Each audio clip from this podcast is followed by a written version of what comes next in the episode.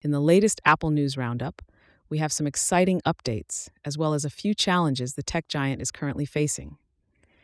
Apple is offering discounted prices on its range of MacBooks, particularly the M two MacBook Air, highly recommended by tech experts, is available at remarkable savings.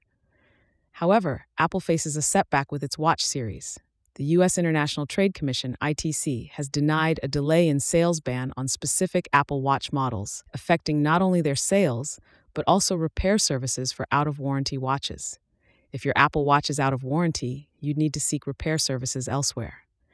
In the messaging arena, the Beeper Mini iMessage app for Android is being discontinued due to objections raised by Apple, citing security and privacy concerns.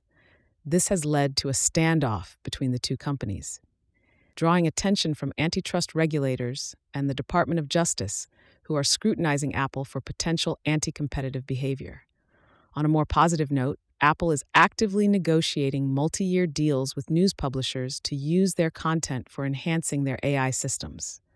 Such collaborations could improve the personalization and delivery of news content to Apple users, advancing Apple's A I capabilities further. In the A I domain, Apple continues its research efforts to improve on-device A I, with advancements like enabling older iPhones with limited RAM to improve their processing speeds. Apple's development in creating realistic avatars from videos also demonstrates its ongoing investment in the realm of A I technology.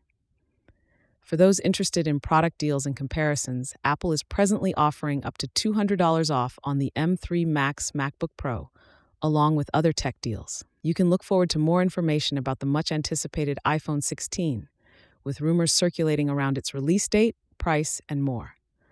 Unfortunately, due to a patent infringement issue, Apple's sales of certain Apple Watch models, including Watch Series nine and Ultra two, have been halted. This legal dispute impacts the availability of these models, urging potential buyers to consider other options. In the realm of software enhancements, learning how to import numbers as text fields and numbers for iOS, iPadOS, and macOS can prove a useful skill in data management. For security enthusiasts, a new contact key verification feature in iOS seventeen point two can enhance your Apple device's security. Apple continues unveiling marvels in A I technology with the introduction of potential advancements like large language models, L L Ms, running on device with generative A I on iOS. In addition, a breakthrough that might eliminate the need for RAM upgrades in the iPhone sixteen could translate to improved performance and cost savings for users. Ending on a heartening note, Apple's dedication to pushing the boundaries of wearable technology has proven its worth with the Apple Watch's E C G feature, potentially saving a life during Christmas. That's all for today's Apple News Roundup.